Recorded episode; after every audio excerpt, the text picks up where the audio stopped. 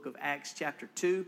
We're going to cover the next section from verses 14 through 21 this morning. And the title of my message is When All of Our Dreams Come True. When All of Our Dreams Come True. Some of you out there may have taken a trip to Disney World uh, in your time, taking the kids down to Disney World. And I, I can't help but think of Jiminy Cricket. And Jiminy Cricket and singing that song, When You Wish Upon a Star. And, uh, you know, and I don't know the whole song, but the whole message of that song, and it's the, kind of that, that Disney theme, right? Is that you just come to Disney World, especially as a little child, and your eyes are full of stars, and, and all of your dreams will come true. And your bills will come later, right? I think about I think about this idea of dreamers today. If y'all have been following the news a lot lately, and there's just kind of this big controversy right now about the children that were brought in illegally by their parents into this nation and you know trying to reach a compromise and i'm not going to get political on you this morning but but you know one side would say that you know it wasn't the children's fault that they got brought into this country illegally so so we need to give them an opportunity to fulfill their dreams here in america the land of opportunity right and and i think that there's some some valid arguments there but a lot of people would get uh, on different sides of the aisle about that. But dreamers, you know, I'm, I'm thinking about dreamers. I think about Martin Luther King Jr. in his famous speech, I have a dream where he says he would envision this dream where little black children and little white children would be playing together and, and there would be true social harmony in America for the very first time where no one's judged by the color of their skin but by the content of their character. And what an inspiring speech that was. Every time I listen to him give that speech, it just gives me chills. But then also look at the state of our social nation as it's in right now, and I don't know if that dream's been yet fulfilled. I don't know if we can say with all certainty that the dream of Martin Luther King Jr. to see true social unity and true social harmony in this nation has been realized. It's hard for me to see that. And then there's John Lennon.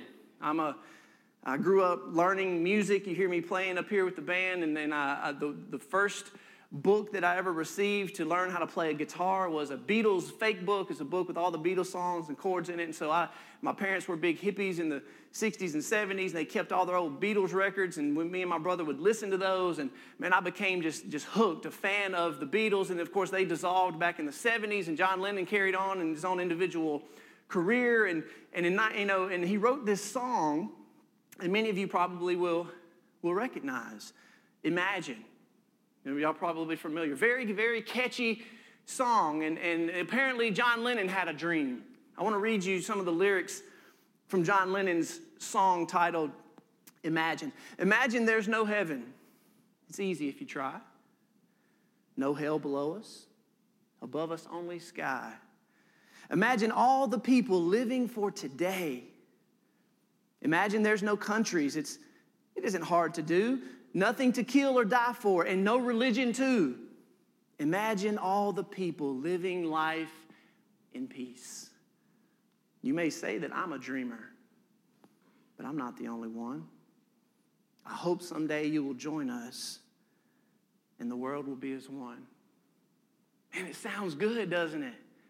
I mean, it just has this, this ring to it. I mean, it just this appeals to our human nature, right? Just this utopia that John Lennon had in his heart and his mind as he wrote that song. And I have to just wonder when he met his tragic end, when some deranged person came to him in New York City in 1980 and shot him to death.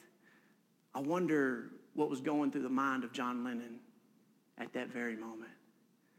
I wonder if he was really believing that his dream of this utopian world where all the brotherhood of man and everybody's just going to be all one big happy family and every all of our problems are going to go away. If we can just get rid of this religion stuff and just get rid of all this divisive polarizing stuff that, that we all just fight over and it just brings division in our society if we can just get rid of all that then everything will be all right. But the problem with John Lennon's dream is the problem with a lot of people's dream is that his imagination or his dream just does not line up or conform to reality. It does not conform to what is true, to what is real. It, it's humanistic in its, in its very nature. John Lennon was, was hoping that he could create his own world made in his own image or in the image of mankind. And yet, as we sit here today and we look around our world today, I think it's evident to all of us that that's just not going to work. Every time man has tried to do something in his own image, it has fallen and failed in utter ruin and destruction.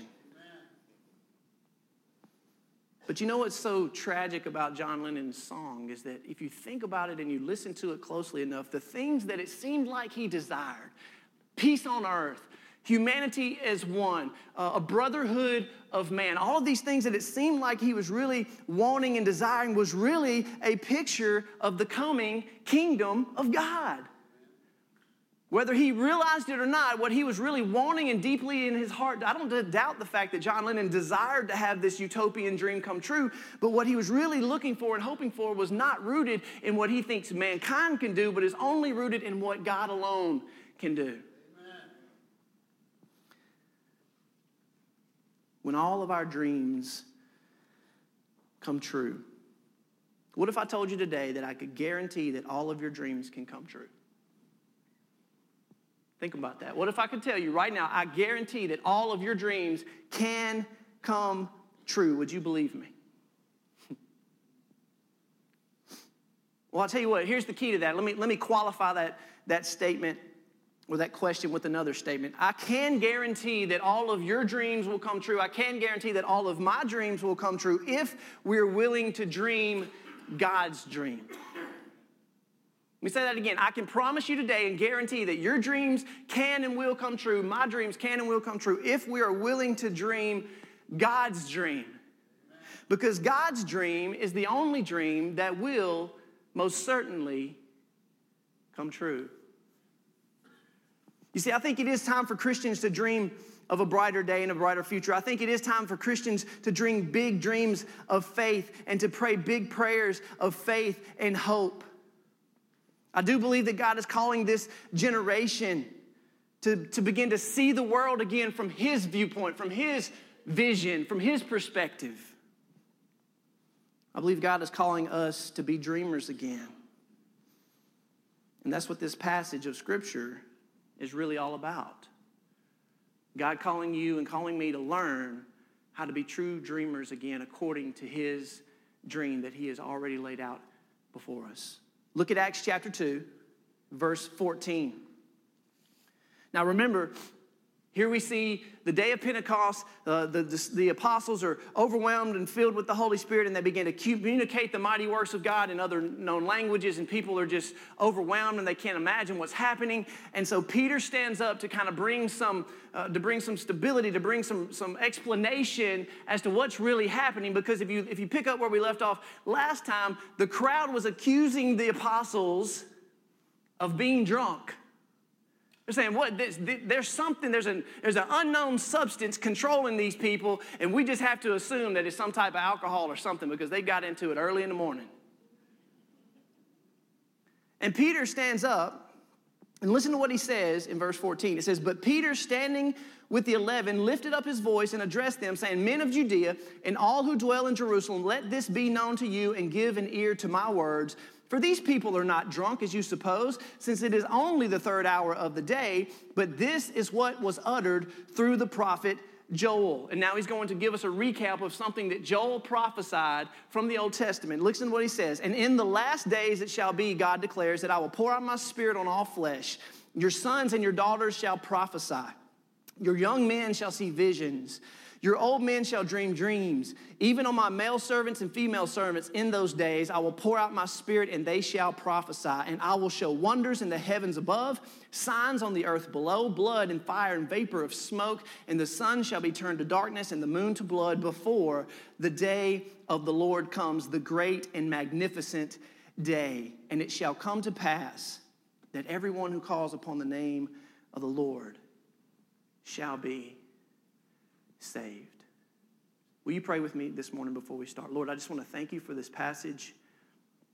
I pray that it would not fall on deaf ears or hard hearts, but God, it would just overwhelm us like your love overwhelms us, and that it would transform us and compel us to live out the dream that you have set before us as your children. It's in Jesus' name. Amen. Now, I want to give you some dreams this morning. Four dreams. Dream number one we should dream to see a spiritual revival in these last days. We should dream to see a spiritual revival in these last days. That's exactly what Peter is prophesying here. He's talking about the prophet Joel and something that the people of Israel expected, you know, and, and as the, he stands up to kind of bring some clarity to the situation, they've been accused of being drunk. And what does Peter do? He stands up and he says, Well, it's got to be five o'clock somewhere, right? I caught you on that, didn't I? Y'all, I'm bad at telling jokes, by the way. I'm not good at telling jokes, so if I can get you to laugh, I'm doing a pretty good job. No, what does he say? He says nine o'clock in the morning. People, these they're not drunk. What was it correlated nine o'clock in the morning with the time of prayer for a good devout religious Jew of that day? They would have been not drinking at nine o'clock in the morning. They would have been having time what? Praying. And of course, we know they were praying, they received the Holy Spirit. And so this promise was in a direct fulfillment of Joel's prophecy. This was something that the children of Israel were waiting for. This is something that they were expecting is this day when the Holy Spirit of God will be poured out upon God's people in this new and living way. And we don't see this, this true pouring out of the Holy Spirit, this indwelling presence and power of the Holy Spirit. We don't see this realized in the Old Covenant, under the Old Testament, as the children of Israel tried to relate to God in that way. No, this is something that was promised in the New Covenant, and we saw that last week. So, this is the beginning of the last days or the church ages. And so Peter says, In these last days, I will pour out my spirit on all flesh. Now, what is Peter saying? That was about 2,000 years ago. Peter said, These are the last days. Well, here we are 2,000 years later, and the Lord still is yet to return. So, so how do we understand? What is he really saying? Well, th- this is the best way I can help you understand what he's talking about. At that moment, as the day of Pentecost arrived and the Holy Spirit was given to God's people, that was the countdown for the last days began. The countdown began right there. So this was the, the, God began to relate to humankind in a whole different way, in a whole new way. This way of the Holy Spirit of God and saving people from every tribe and tongue and nation and kindred from all nations of the earth. And so Peter is saying, this is a fulfillment. This is something that we were looking forward to. These are indeed the beginning of the last days. And so we are still living in what? We are still living in the last days. It's exactly what Peter is talking about. And this promise of God to, to reach the nations with his salvation, look, this promise goes way back even beyond Joel. It goes way back even beyond Moses. It goes all the way back to Abraham. Because if y'all remember in Genesis chapter 12, when God originally gave this promise to Abraham that all the nations of the earth would be blessed through his seed. So we have to understand that this was God's intention and, and, and his plan all along was to reach the nations and to save people from every nation under the heavens according to his good promise and good news to redeem these people. And that promise goes all the way back to Abraham. And then we see it fulfilled and repeated in the Old Testament. And now Peter is standing up and he's saying, Everything that we've been waiting for, this wonderful revival, this spiritual awakening is about to take place. It's taking place. And this is the fulfillment of that promise. Now, let us make no mistake about this dream. This dream of spiritual revival. I kind of want to start here. Because when Peter begins to explain the promise to pour out his spirit on sons and daughters and old men and young men and all of my servants, I want you to understand that God's desire to begin to do a great work always begins with his own people. Let me say that again. When God is getting ready and preparing to do a great work, he doesn't necessarily go to the heathen. Who does he start with? He starts with you and he starts with me. As a matter of fact, Peter said it this way judgment begins not with the world, begins where? With the household of God.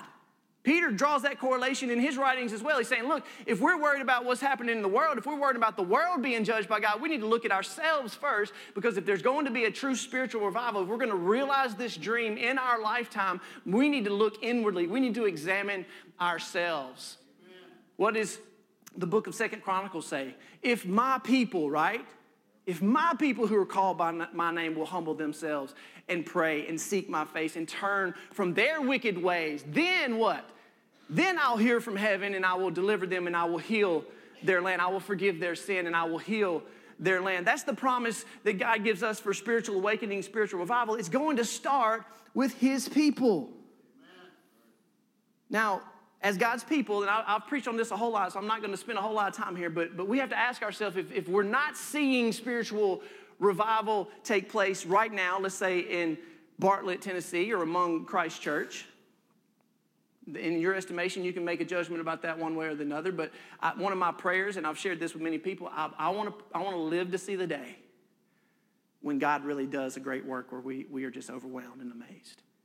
I've never, I've never personally witnessed. I mean, you, you can read throughout church history, you can read throughout American history about how God has broken loose and just unleashed His Spirit, and God has poured out His power upon communities and even nations, and that there have been great revivals spawned throughout all of our generations before us. But I haven't yet lived to see that day, and I want to see that. That's one of the desires of my heart. Lord, please let me just see you work and move in a way that we can't explain other than it's you. Do you have that very same desire? And if you don't have that very same desire, why not? And even if you do have that very same desire, but maybe we're not seeing what we want and we, what we desire God to see, I think the only thing we can do is put ourselves in a position to receive from God that which is promised. And we've talked a lot about this. Again, I said putting ourselves in a, in a posture, a spiritual posture to receive. You know, it would be like someone trying to pour you a cold drink of water and you just put your hand right over the top of the glass. It's not that God is not pouring out His Spirit, today. I think God is pouring out His Spirit all over the place, constantly, continually. I don't think the problem was with God's lack of pouring out His Spirit today. I think part of the problem is that His vessels, His people, are closed off. I do. I believe that in many ways we close ourselves off to what God has for us. It's like putting our hand over our cup so that the water can't go in. It's like trying to fill up your gas tank with the gas cap still on it. It's going to make a mess. The gas isn't going to go where it needs to go. It's like, how can any of you receive a gift when your hands are what? Are closed. It's impossible. You can't receive a gift like this. So, how many of us as believers might need to make sure that we're putting ourselves in a spiritual posture daily and corporately and individually where we're beginning to open ourselves up again to that? And you know what part of that process is? It's called repentance, it's called being torn and brokenhearted over our own sinfulness. Someone said this, I, don't, I stole it from somewhere, but I don't know where it came from, but I'll, I'll say it this way. It says that we are blessed with broken hearts because our hearts that are torn are hearts that are now open to receive what God has for us. You get the picture? A heart that is torn, a heart that is broken, is now open so that we can receive what God has for us. So there can be no realization of this spiritual revival, this dream to see this promise fulfilled until it starts with who? It starts with me, and it starts with you. It starts in the household of God. Dream number two.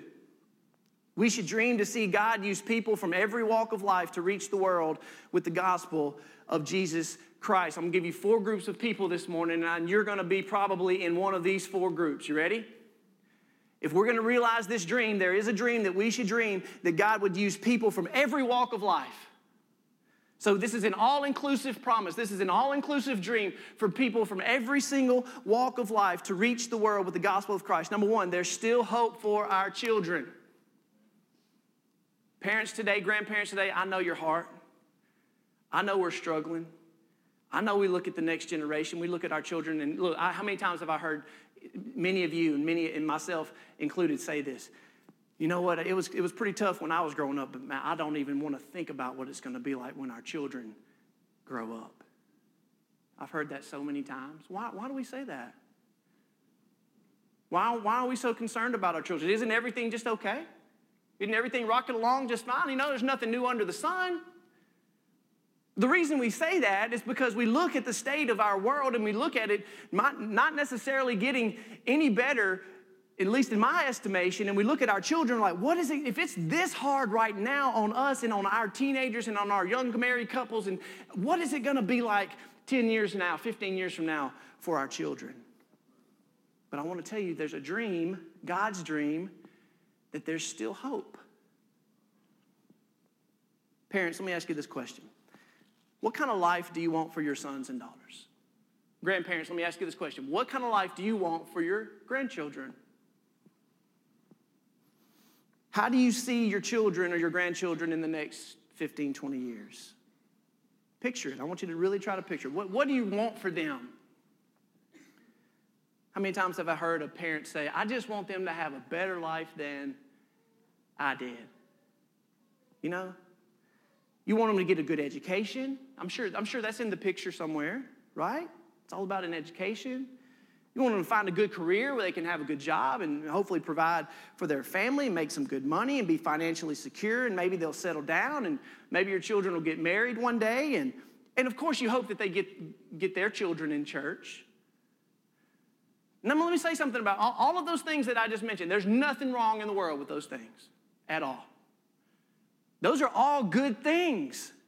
And we should talk to our children about planning for the future and getting a good education and making sure that they can provide for that. There's nothing wrong. Please talk to your children about those things. But let me ask you another question What kind of life do you think God wants for your children? Has anything changed? It's a little bit of a different question, right? See, it's, a lot different from thinking, what do you want your children? What do you want their future to be? But now all of a sudden, okay, well, let's, let's take ourselves out of it. What, does, what do you think God wants for our next generation and our children? What kind of future would be pleasing to Him? Well, the dream of God, if you want all of your dreams to come true for your children, what is the dream of God for our sons and daughters? It says that I will pour out my spirit on all flesh, and your sons and daughters will begin to get a good education. Is that what it says? No, what does it say? That your sons and daughters will what? Prophesy that your sons and daughters will be heralds and preachers and teachers and missionaries and communicators of the gospel of Jesus Christ, so that in their generation they would go and engage the darkness of this world and advance the kingdom of God and lead millions of people to Jesus Christ. Is that the dream for your children? How many of you are praying right now, Lord, I pray that my child becomes a missionary and goes into the most difficult part of the world the rest of their life? Lord, I pray that you would call my son or my daughter to ministry and that they would be a, a, a, preacher, a teacher of the Word of God. How many of us are praying that for our children? That's God's dream. I can guarantee you, if you begin to pray that for your children, God wants that just as much as you do. Your dreams will be fulfilled, your dreams will come true if you're willing to pray that prayer for your children. But at the forefront of our children's lives, we should see from this passage of Scripture there's eternal significance for our children to be unashamed witnesses of Jesus Christ, sons and daughters who boldly proclaim the Word of God. Until we start praying for more preachers and teachers and not lawyers and bankers, I don't think we're going to see a change in this. As parents, really wanting that future generation our sons and daughters to be ambassadors for Jesus Christ, bold, unashamed witnesses. And let me say, let me mention this as well. It's not just our sons. I don't, I don't have any daughters. I have three sons, but many of you out there, you have daughters. It's also for our daughters. How many times do we limit the future of our daughters just thinking, I just hope that she marries a good man that's going to make a lot of money? Is that, is that the, the, the, the limit of your expectation for your daughter? Why not we praying big, bold dreams for our daughters too, that they would be used mightily of God on the mission field, or maybe they marry a pastor, or maybe they get called into ministry themselves, or maybe they're making an impact in whatever it is that God has called and created them to be dynamic wives and mothers who are making disciples for Christ. You know what? Our mothers, what I've understood is that many times our wives and our mothers are going to have more influence over the lives of their own children than the fathers do. Because they spend more time with their children, they have, they're there to be able to lay the foundation, the spiritual foundation of their, of their children. And so, if you're here and you have children of your own and you're looking ahead to their future, what is your prayer for your sons and for your daughters?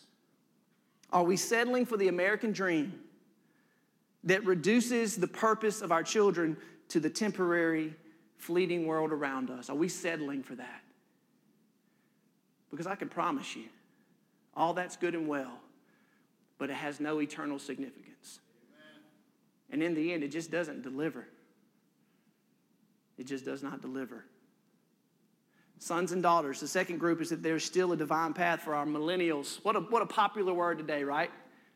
Where are all the millennials? Who is a millennial? Millennial somewhere usually around 20 years old to about 35 years old is a, is a generation that, that falls into that category, that age group of category. It's, it's what Peter says. You know, Peter knew about millennials. Did you know that? He just calls them a little bit of a different name. What did he, what did he use? Young men. Peter's saying our young men will see vision again. Our young men will learn to see visions again. Now, I understand in the Bible there are specific interactions with God where, where God's chosen servants see visions. They have an encounter with God that's, that's unique, where God wants to reveal something to them. So they, God comes to them. Maybe it's Abraham, maybe it's Daniel, but they begin to see visions. And so that's how God chooses to communicate. But just in a general sense, let me tell you what vision means. Vision means that you see something from God's perspective. Vision is that you see something from God's perspective. Vision in general is what our millennials desperately need. Our millennials, our young men, and again, this is specific to young men because we know that as we grow up, our men are called to be the spiritual leaders and the shakers and movers of our society. And so he is specifically calling out young men. And he's saying, Men, you need to regain a divine perspective. You need to be able to regain a divine perspective so you can follow a divine path. If you don't know where you're going, if you don't have divine perspective, you no way you're going to be able to follow the path that God has for you. So, how are our young men doing today? I know that there are bright spots out there. And I know there's a lot of young men in this room today that I'm proud to know. And I know you're leading your families and you're following hard after God and, and you are stepping up to that role, that, that role to live your life according to biblical vision. But I have to say that if we take a step back and we look at our, the state of our young men, and again, I'm talking in the context of the United States of America because that's where we live, and we look at our young men today, increasingly more we have young men who are workaholics, heathens, means they're chasing after the, the things and the pleasures of this world. We see perpetual adolescence. What does that mean? It means a young man who's yet to what? Grow up. Many of them are still living with their parents. Many of them are, are unwilling to get married, which means there's a lot of young women out there looking for an eligible bachelor, just somebody they can marry. And there's like, there's nobody to marry. Everybody's still living with their parents, they don't even have a job. It's funny, but it's sad. Many of our young men are addicted to pornography and living in a virtual world of online video games and fantasy sports. Think about that vision. Many of our young men are locked into a virtual reality of vision that is leading them down the path of lies, emptiness, fruitlessness. They're so disengaged with what God really has for them. And as long as our young men remain lost in this virtual cloud and reject their God given responsibility to see things from God's perspective and God's vision, they're not going to be able to make the difference and fulfill the dream that God has for them. But there is a promise here. And young men, I'm talking to you. God wants to empower you. He wants to give you the wisdom and courage that you need to become the mighty man that He is calling you, that He's created you to be. Kingdom men, seeing things from God's perspective, becoming the spiritual leader that God has called you to be. And so I guess the, the, the challenge for our millennials today is that there is still hope, there is still a divine path for you, but you may be headed in the wrong direction. And so the biblical definition, if you're headed one way and you're headed down the wrong path and you're seeing things from a virtual reality of a bunch of lies, what's the only thing you can can do. You have to turn around. And what is that biblically? What do we say? That's repent. You're headed one way, it's the wrong way. God's calling you just to repent. Turn around. Turn around, bring it all to Him, and get back on track with Him. There's still hope for our millennials. There remains, number three, a greater purpose for our older men. I told you He doesn't leave anybody out. We talk about sons and daughters. We talk about young men. Now we look at our old men. This is a beautiful picture. It says our older men will dream dreams. Now, older men in the room, I want to ask you this question. Think back to when you were just a little boy. Can you do that?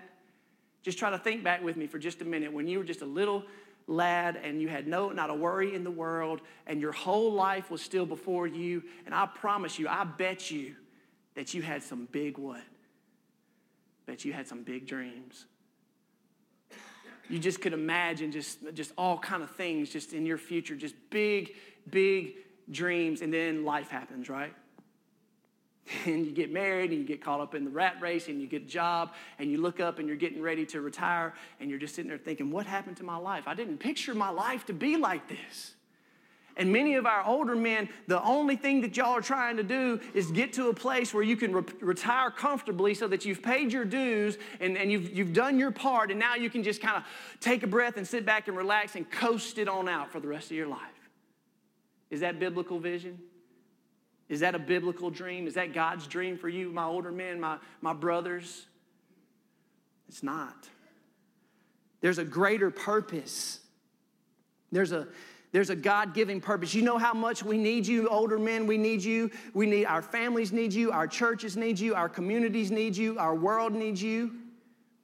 And some of you just need to wake up and understand that you do still have purpose. You do have something to live for. It's not just coasting, it's not just being comfortable, it's not just living out your retirement in ease. There is a greater purpose for you. And we need you, older men, to begin praying again and dreaming again and investing in our next generation again and believing God to do great works again. We need you, older men, to finish strong, not fizzle out.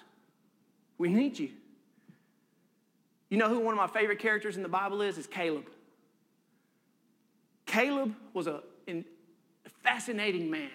Let me tell you something about Caleb. We know Caleb and Joshua, he was one of the two spies that went into the promised land. He came out with great faith.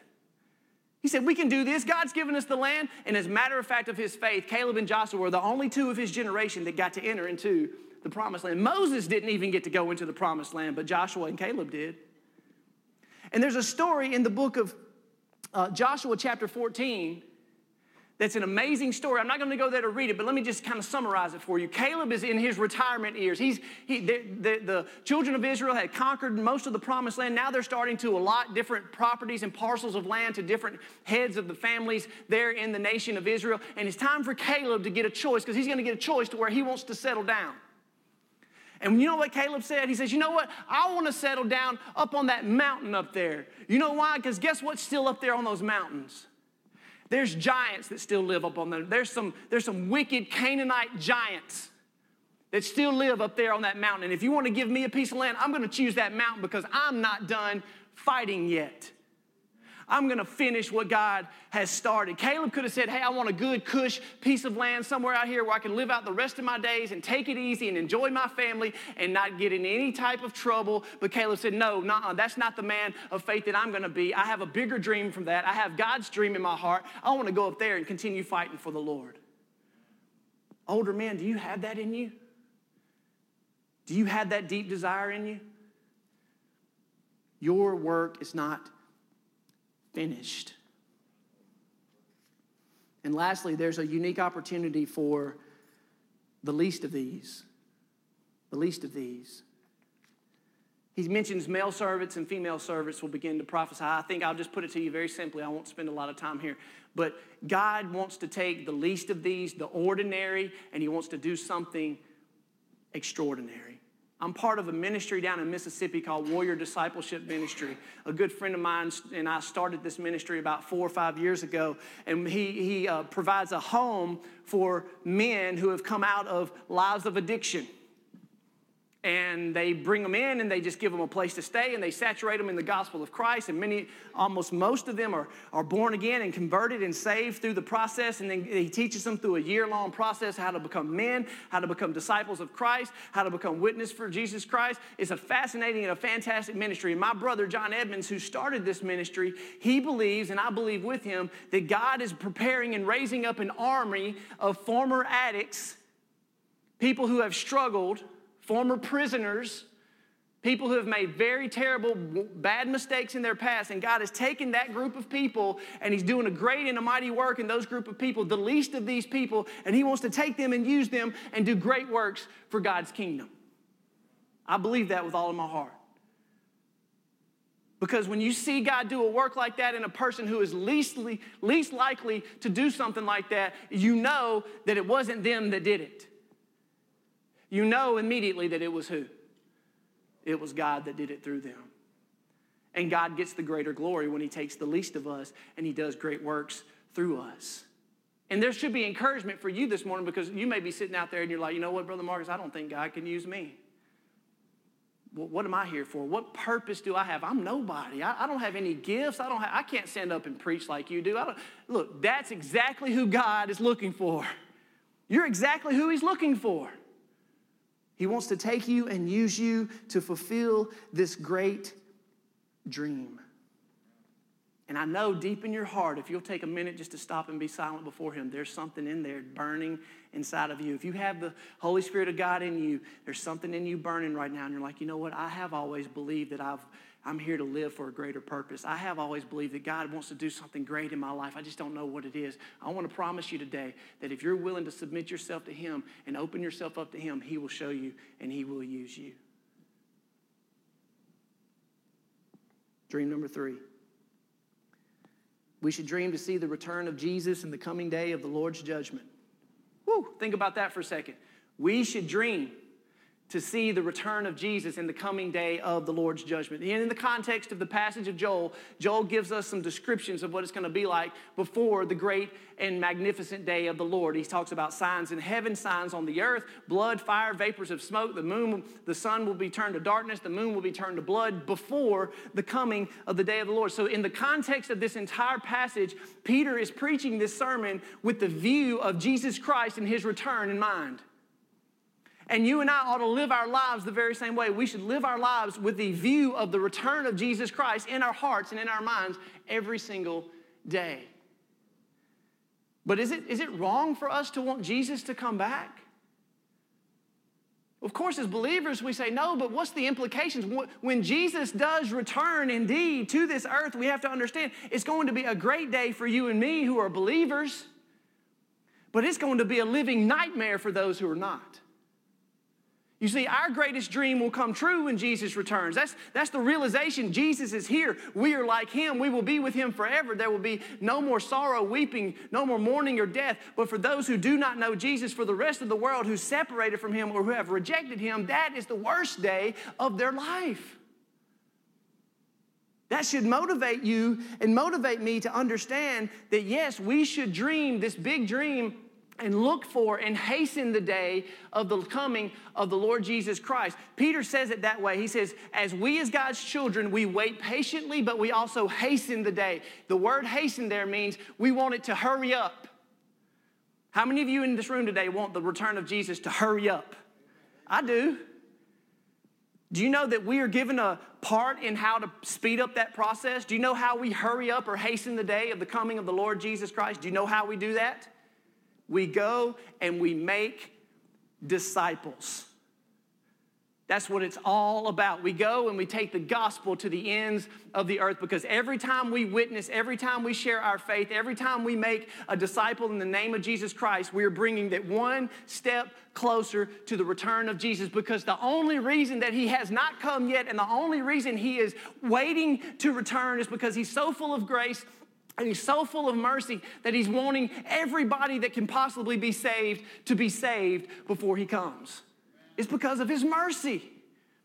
That's the only reason the Lord has not returned. So there's people all around us, there's people all out there who are yet to come to know the Lord Jesus Christ, and the Lord's just waiting on you and me to hasten up the process so that we go out there and share with them. That's how we hasten the great day of the Lord's coming. And here's the last one. We should dream, number four, as I close. And this is a mouthful, but I want you to let it sink in, okay? We should dream that God will use us to call sinners to repent and trust Jesus Christ. Okay? That's step one. And that sinners will call upon the name of the Lord and forever be saved. Now, think about this. There's a twofold promise. In the promise, in the dream, in God's heart, in, in the heart before even He made and created the foundation of the world. You know what was in the heart of God. He knew that there would be sin. He knew that there would be a fall of man. He knew that man would rebel and reject Him. And He had a plan in place to redeem and to save lost mankind. That was in God's heart. That was His original dream. You see, redemption and the cross was not plan B. It's always been what? Plan A. The fall of Adam did not take God by surprise, and he had to all of a sudden, you know, wring his hands and say, Oh, what am I going to do now? I've got to figure out a way to save these fallen men. No. He knew that was going to happen. The plan A was always the cross, it was always salvation, it was always redemption through the Lord Jesus Christ. And so the promise is twofold. When God pours out His Spirit upon you and He pours out His Spirit upon me, He empowers us and compels us to be His witnesses so that we will actually go and share the gospel. I do not believe a Christian has lived, truly lived, until God uses them to be a witness and to lead somebody else to Jesus Christ. Let me say that again. It's hard for me to believe that a Christian has really, truly lived and experienced life that God has intended for you and me to live until He uses you to reach somebody else for Jesus Christ.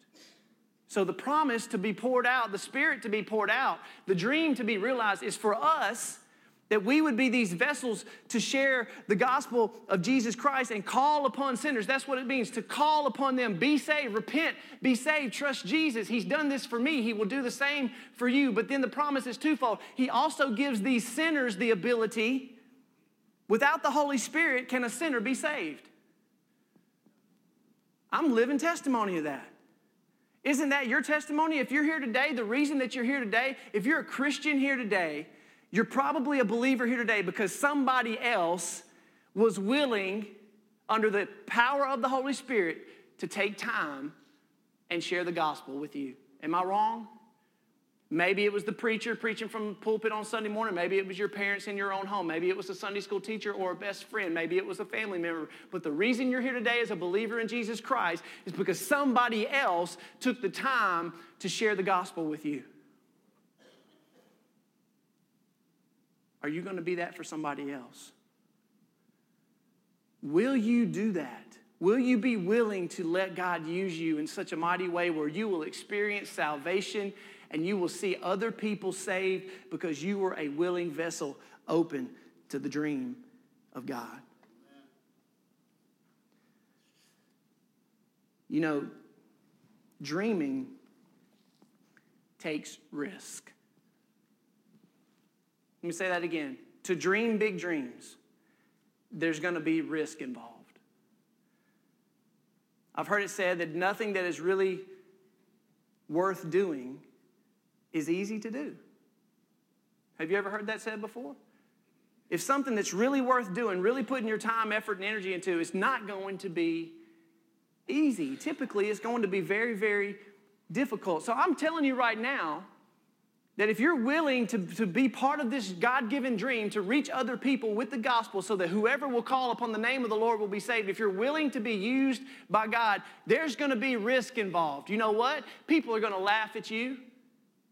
They're going to shut the door in your face. You're going to lose relationships over it. You're going to be ridiculed and you may lose your job. You may be persecuted for it. That's all going to be expected because there's always going to be great risk involved in great dreams. But I promise you, it is worth it. Whatever it is that we have to face, it is worth it. Because if we're faithful in that, that affects the person's eternal salvation. Are we willing to give up a few temporary comforts to allow God to use us to affect somebody's eternity? How beautiful are the feet of those who preach the good news, but they have not all obeyed the gospel. Faith comes through hearing and hearing the word of Christ. How are they going to call on him if they've not believed? And how are they going to believe of whom they have never heard? And how are they going to hear without somebody preaching? As our praise team comes on up, I want to close with this.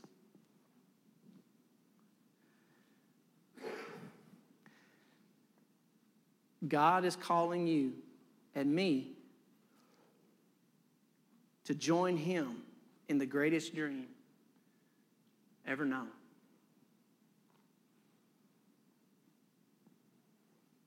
And that's the dream of saving sinners, saving lost souls for all eternity. You see, God wants us to be a part of that. It's not that we save anybody, but He wants to allow us to experience it with Him, to be His chosen vessels, to be His communicators, to be His ambassadors, to be His hands and feet and His heart and His, his love and His light in this dark world. If you and I are willing to be used of God, I can promise you that all our dreams will come true.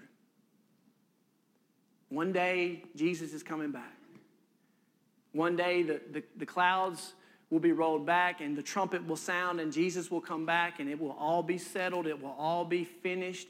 And we're going to be able to take a moment, I believe, to look back on our life. And at that moment, I really believe it's going to hit home deep, deep in our heart was the time and the effort and the energy that we spent on earth. Was it all about Jesus? Could we have done more? Did we waste any opportunity? Did we waste any time? So, wherever you are today, wherever God's doing in your heart right now, I want to ask you in Christ, do you believe that all your dreams will come true? And are you ready? Are you ready to allow Him to use you to become part of that dream? So that we can all look back and say, you know what? The Lord will look at us and He will say, Well done. Well done, my good and my faithful servant. That's what life's all about. That's what it's all about. So as we sing, I want you guys always, we have a time to respond. We have Brother John here. We have myself up here. We're all here for you. If you need to come pray, if you need to talk to somebody, maybe you've been disobedient, maybe you've been heading down the wrong path. Maybe you want to know about joining the church. Maybe you need to you want to know about having a relationship with Jesus Christ. This is the time. This is the time to do it. Wherever you are, whatever you're dealing with, allow God and allow the Holy Spirit to work in your heart today and minister to you wherever you have need. Will you pray with me this morning? Father, we thank you again for a wonderful day, an opportunity to be reminded of your plan, your purpose, your will, your dream. And then to know that you are just asking and inviting and calling us to be a part of it. I pray, God, that our view of you would increase, that our view of our purpose on this earth would increase, and that we would live out our days, Lord, no matter where we are. We would live out our days bringing honor and glory to you to the very end, and we would finish strong. We would finish strong in faith. Father, we love you and we thank you. Now, would you minister to our hearts according to your purpose and your Holy Spirit right now as we sing? In Jesus' name, and all God's people said, Amen. Let's all stand and